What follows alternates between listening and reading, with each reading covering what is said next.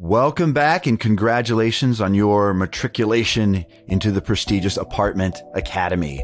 Our podcast is the multifamily's only operations focused podcast featuring insights from industry leaders, investors, vendors, and technology providers. So if you invest in multifamily real estate or you're involved in day to day on site operations of apartment buildings, we are your source for efficient operations and maximizing NOI.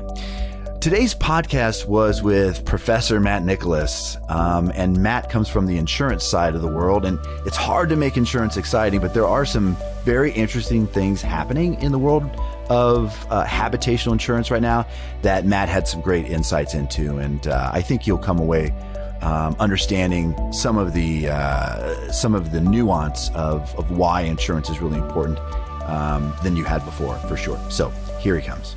Well, Professor Nicholas, welcome to the podcast today. Uh, glad you could make it. Why don't we just um, kind of start off by just giving some background, Matt, about yourself, how you, um, how long you've been in this industry, and and sort of more a little bit about your background. Yeah. So thanks, Daniel, for having me. Uh, been in the insurance industry for about 20 years now. Focused in the habitational insurance for a good part of uh, that, probably about 17 years now, and currently at Alliant Insurance Services, top 10 national broker. You know, insurance isn't um, isn't always the sexiest thing people want to talk about, right? um, but there are some some very interesting uh, slash alarming trends happening right now in multifamily. It's always been, you know, it, as I've as I've I've learned from you over the years, Matt, that that we've known each other. Um, the habitational insurance market has always been tough one for carriers. Um, there's a lot of inherent risk. There's a lot of, uh, um, let's say a lack of professionalism sometimes on the insured side to try to mitigate that risk. And so a lot of carriers have just bailed on the market altogether.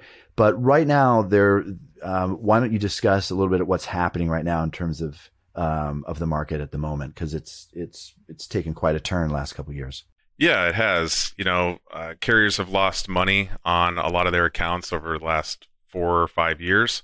Um, and as a result of losing money, you know, certain carriers pull out of, of wanting to insure certain risks. And multifamily has, has been hit, you know, harder than other asset classes or other types of risks out in the insurance market. Uh, the supply of capacity has been going down uh, you know reducing you know, either carriers have pulled out altogether or they're just reducing that the amount of capacity they're willing to throw at this type of risk um, along with that they're tightening up their underwriting guidelines you know specific to this multifamily class of business and you know requiring higher deductibles or charging higher premiums or both so uh, yeah it's it's it's been tough the last four or five years for sure on average, Matt, or or maybe just maybe what's the range of increases you've seen in? Let's just talk about premiums for a moment. Uh, what what's happened with premiums over the last you know few years? Yeah, so the the trends for for insurance costs in the industry, you know, over after about four years of, of apartment owners seeing double digit decreases in 2012 to 2016, uh, the pendulum in essence has swung back swung back the other way, uh, where we're seeing similar increases the past three or four years now of eight to 20 percent, depending on the year uh, and, and, and looks like 2021 is going to be going to be the same. Uh, one of the things I've heard is that not just premiums, but the the deductibles um, are are increasing dramatically. There was a time I remember early on when I started got in this industry, we would talk about risk mitigation. And people would say, "Well, that's what I have insurance for that, right? If some if I have a calamity, I have a, a lawsuit, I have a claim, you know, I've got some small deductible, and insurance handles the rest." That's changing now, right? Yeah, I mean, uh, where carriers were typically uh, you know providing reasonable rates for lower deductibles in that you know 2012 2016 timeframe, uh, they've been pushing deductibles up in an effort to cause some amount of rate relief for those owners as uh, the the rates have continued to go up. So one of those things is convective storm. You know, your typical wind, tornado, hail type coverage. It's where it used to be a flat deductible of call it ten thousand, twenty five thousand dollar $25,000 deductible, similar to the the AOP deductible. Uh, you know, we're seeing that trend towards a percentage now, similar to a name windstorm deductible.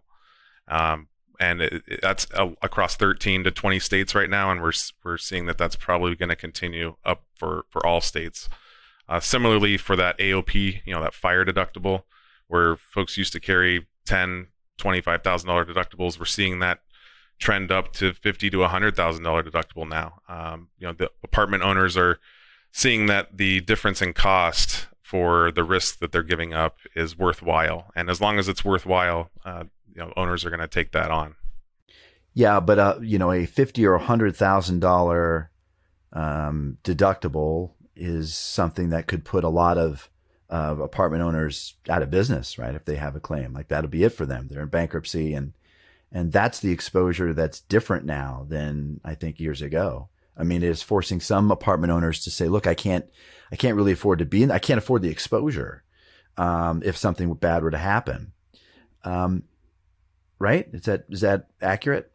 Yeah, it is, and it, it's tough. It, you know, the smaller owners with the smaller balance sheets, there that's a real struggle. Uh, you have to find that kind of balance between fixed cost, as we call, you know, the insurance premium, and variable costs, which is the deductible. And you have to, you know, it's a business, and you have to figure out what you're able, what amount of risk you're able to accept for what amount of fixed cost you're able to pay. And uh, unfortunately, that balance has become a pretty big struggle for small to medium sized operators these days.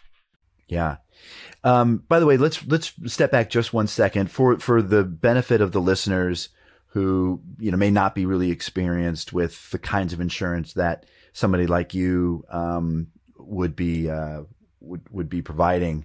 Um, so, Matt, can you can you walk through the kinds of of lines that a typical apartment owner would need to carry? So the insurance coverages that uh, owners typically need to carry, obviously, is the property and liability coverages uh, for fire and storm and bodily injury and such. Uh, a lot of owners will opt to carry environmental coverage for your your mold exposure and other things that are typically excluded from the property and liability programs. And depending on whether the owner has owned automobiles or not, and what their contractual relationship is with their property manager, they would also need to carry some sort of hired and non-owned automobile liability coverage, um, potentially owned automobile liability coverage, depending on uh, whether they own an auto or not, and some other coverages that they might uh, carry or their manager would carry would be your your crime or employee dishonesty coverage, uh, cyber and data breach type coverage uh, that protects from you know tenants' information, personal information being you know stolen or, or lost.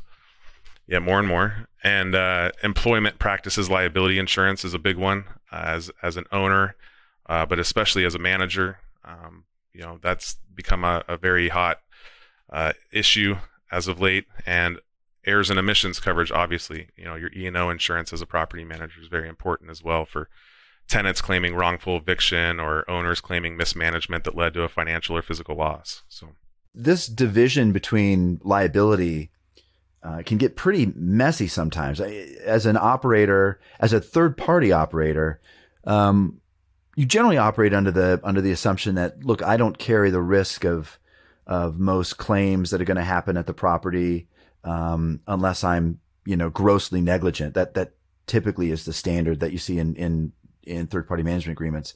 Um, but but grossly negligent um, can be at best a fuzzy term. It doesn't preclude you from, if the owner feels like you're negligent, from refusing to subrogate, which means to take, you know, to take to to take on the claim themselves. If if somebody slips and falls and and they sue the property, they might feel like you didn't do a good job. You were as the third party operator, you're grossly negligent yourself. Um, so uh, uh, making sure that both the, the, the owner and the operators are both carrying these kinds of lines of insurance. Uh, I know, I know to be important. Wanted to share that as well. Um, so in, those various lines, Matt, what, um, and I, let, maybe let's talk about, uh, there's, there's not much, there's probably not much you can do to avoid a hurricane, right? Or, uh, a hailstorm. There's not much you can do to avoid that. Uh, maybe there's some preparation for that. But when it comes to liability, some of the attritional losses, uh, what what can you do to minimize your exposure liability, or or even give your broker the power to to negotiate better, lower rates for you? How can you demonstrate that you're a lower risk? Yeah, I, I think it it you know goes to your contracts first and foremost, the contracts that you have in place with your vendors, with your property managers. Uh, you know the the the type and quality of vendors and property managers that, that you hire and the and the contractual risk transfer that you put in place um, is important. On top of that, you know, there's things that as an owner you can do like uh, have a you know master tenant legal liability or renters insurance program in place that acts as kind of a first layer of defense before tenant caused losses would hit your insurance program. Uh, that's that's a, a, big thing that is being done these days. Um, and some folks will, track and manage certificates. Uh, that's you know the the tracking and managing of certificates of, of insurance by the tenants is one step, but then the providing a solution for those tenants that aren't providing uh, you know proof of insurance is is kind of that other step. So that you're always making sure that 100% of your units that you own have some level of of renters or, or tenant legal liability in place. You know, there's other things mm-hmm. like forced placement if they're not carrying it on their own. Right, forced placement. Uh, there's other things that you can do as an owner, like uh, you know the the fire suppression systems that sit above the the cooktops and, and your units. Uh, those are are key at reducing or eliminating the types of uh, unintended cooking fires that occur in, in units. Um, you know, having uh, regular and documented walks of the property, looking for slip and fall type act, uh, possibilities that could occur on premises. That's another thing. But you know, I, I, there's only so much you can do, like you said. You know, there's there's the catastrophic losses that that impact you as well. But but I'd say from the the things that that you can manage, those are some some key factors. I would just touch on a couple of things you mentioned. Um, why is the the vendor contracts? How, what kind of role does that play in in minimizing risk? Well, within those contracts, you're going to see certain insurance requirements of those vendors. So, as a as an owner, uh, what the insurance carrier is looking for is that you are, as an owner, are mandating that those vendors uh, uh, that, that you're working with and those contractors that come on site carry a certain level of liability insurance, and that they're adding the owner as an additional insured to that insurance program rather than relying on their own insurance program. So there's less risk for the owner that does that versus the owner that doesn't. Got it. Got it. And then the administration of that, you, you, you said something along those lines as well, like tracking certificates, making sure that the vendors that you're using, that they have active certificates, um, is a key part of that as well. It's not just getting the contract uh, to say you need to carry insurance. They need to provide that evidence on an annual basis that they're still carrying that insurance. Correct. Yeah. It, the contract is only part of it. Then there's, you know, in practice how it's working. And then you talked about like regular inspections and that sort of thing. That that really speaks to like a risk mitigation program, right? Right. Um, what what are what are some of the hallmarks of a of a well implemented risk mitigation program that you've seen, Matt?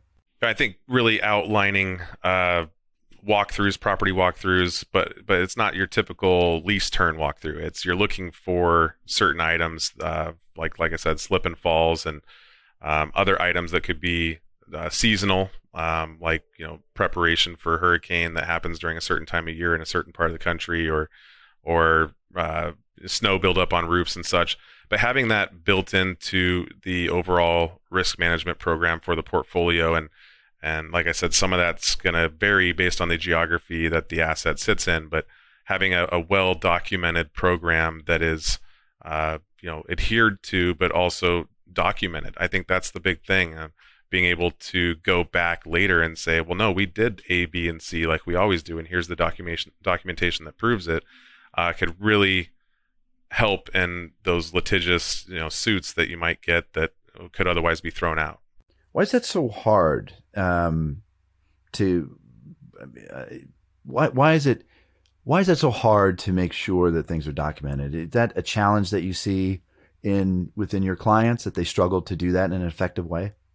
You know, there's there's what the you know executives in a company want to see happen, or the owner of a portfolio wants to see happen, and then there's the there's only so much time in the day for the property manager or the maintenance folks, and they're worried about you know ten other things. Um, so it gets it, the the binder of risk management items usually that sits on the shelf kind of gets gets forgotten, and it doesn't always get adhered to or tracked or properly. It's just not built into the day to day that the operator usually works within.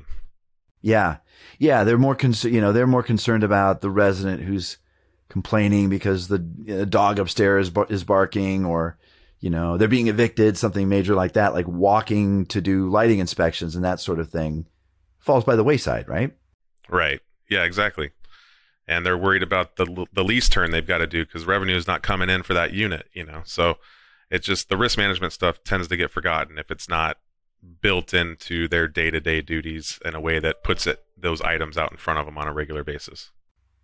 Is that is that program, Matt, something that you or uh, your company Alliant, like if you were uh, if you were um, my broker for my properties, would you provide that um, risk mitigation program? Those those suggested inspections. Wh- how do owners know what they should be doing? Yeah, I mean, uh, Alliant as a large broker, we do have some of those resources, but it, it, when it comes down to it, I mean, we don't, we're not hired to to build from scratch somebody's risk management program will advise or, or provide feedback or uh, provide pointers or tips, but uh, usually the owners or, or the, the companies themselves, the, the management and ownership companies will develop their own.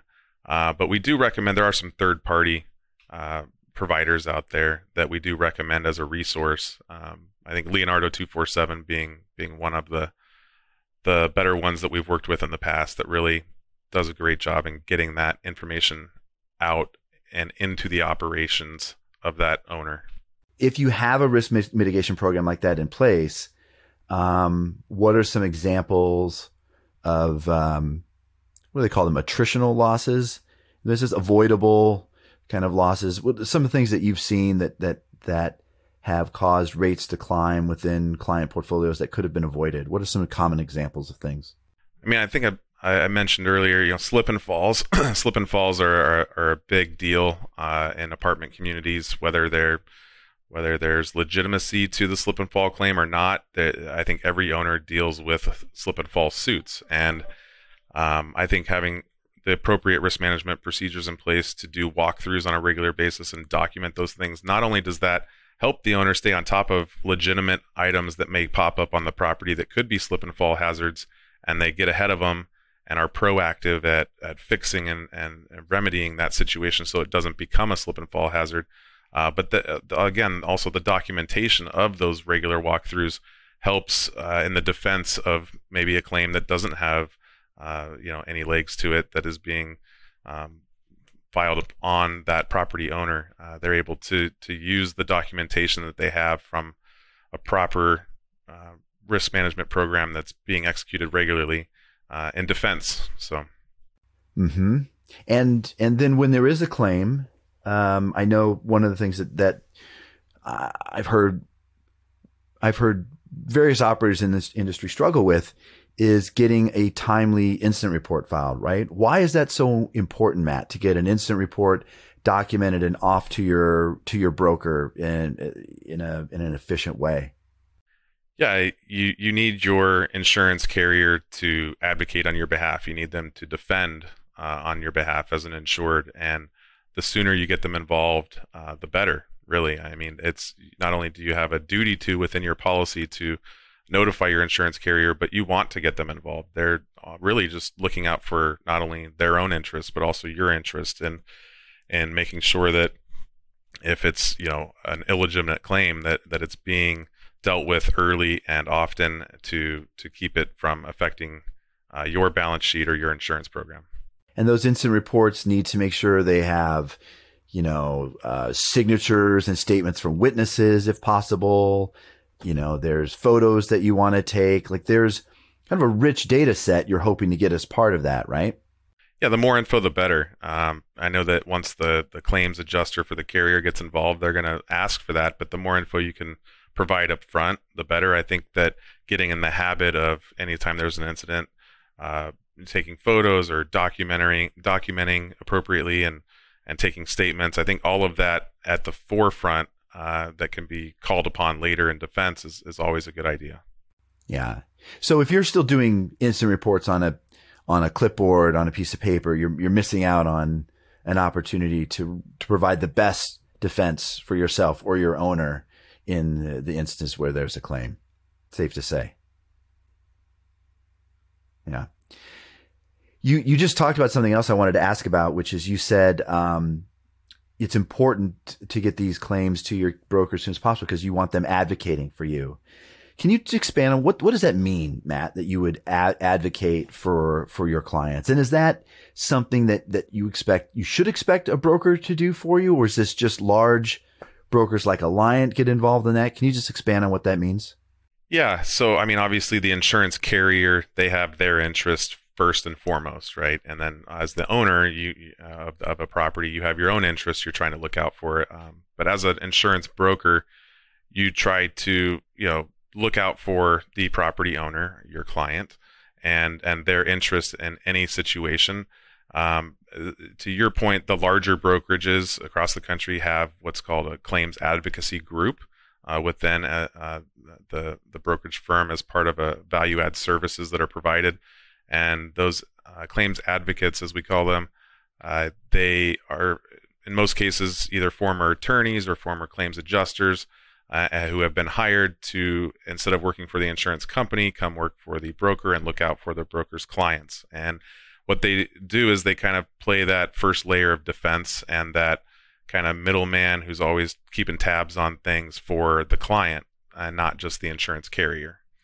Um, and they they will communicate if things are are not going the way they should within a claim, they'll communicate to the adjuster in the an appropriate fashion that uh, is supported by you know data and facts from from their own experiences in the past to to help drive the result that the owner probably you know should be getting or feels that they should be getting from that insurance claim with the carrier.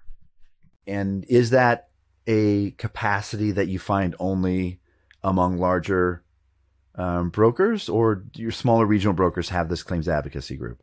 It sounds important. Yeah, it is, and most of the time, you know, small regional brokers don't have that. Uh, unfortunately, I mean, I when I first started in my career, I worked for a small regional broker, and that was just one of the services that we didn't have. Um, but as I moved into working for some of the larger brokers, that was something that uh, became aware to me and and is more and more available uh, in those larger brokers. And if you are a smaller operator right now, because by the way, you know, Alliant and the Willises and the Allens of the world, they don't take every, you know, property owner as a client, right? They, they generally want to deal with larger portfolios. So if you are an owner who has a smaller portfolio, you're with a regional or smaller broker, you don't have a claims advocacy group. What do you suggest? Are there uh, are there consultants that you could you could reach out to to help you with that, or you just you just gut it out on your own? Uh, what I would suggest in that circumstance is there are third party administrators that you can have. You can request your regional broker to have a third party administrative uh, adjustment firm written into your insurance policy with that insurance carrier. And so those uh, third party administrative uh, adjusters do operate to on a, particular level and, and working with the insured, with the client to look out for their interests. Um, it's not quite to the same level as as the brokers claims advocacy group, but it's it's a it, it's definitely available to them and and is useful. Cool, great, appreciate that. Um, so Matt, I, you've you've you, you have a lot of of of wisdom in this industry, a lot of time. I know obviously you're hoping people will, will think of you when they think of their insurance needs, but if people just, I, I know you're open to just answering questions and fielding um, inquiries from people from within the, within the industry with respect to best practices and things. If people want to reach out to you, Matt, where, how do they get a hold of you? Yeah, you can email me at matt.nicholas, N-I-C-H-O-L-A-S, at alliant with a T dot com. Cool. And you're in uh, you're in Southern California, right, Matt? Yeah, I'm in San Diego, uh, but I have clients all across the country. Cool. Okay. Well, um, look, I really appreciate you coming on today and talking about all of this. It's it's um, it's nuanced in that I, a lot of people don't think about the cost of insurance and the liability of insurance um, when they think about operating or acquiring apartment buildings. But it, it, it these days, the last couple years, it, it, it really demands uh, the level a level of attention that I think people haven't been willing to give it to uh, previously. So, uh, really, thank you for coming on and, and illustrating that for everybody. Good seeing you. My pleasure. Yep, great to see you too. Thanks. Well, that's a wrap on today's lecture with our elbow patch festooned professor of multifamily science. Thanks for logging in and listening today. If you've enjoyed these podcasts and you feel like your management company could use a little advice from some of the professors here at the Apartment Academy, then go to our website, apartmentacademy.com, and click Help Me. We'll send you a questionnaire and provide individualized responses to your answers at no charge that I guarantee will offer you insights on ways you can immediately improve apartment operations. Class is now dismissed, and my office hours are posted.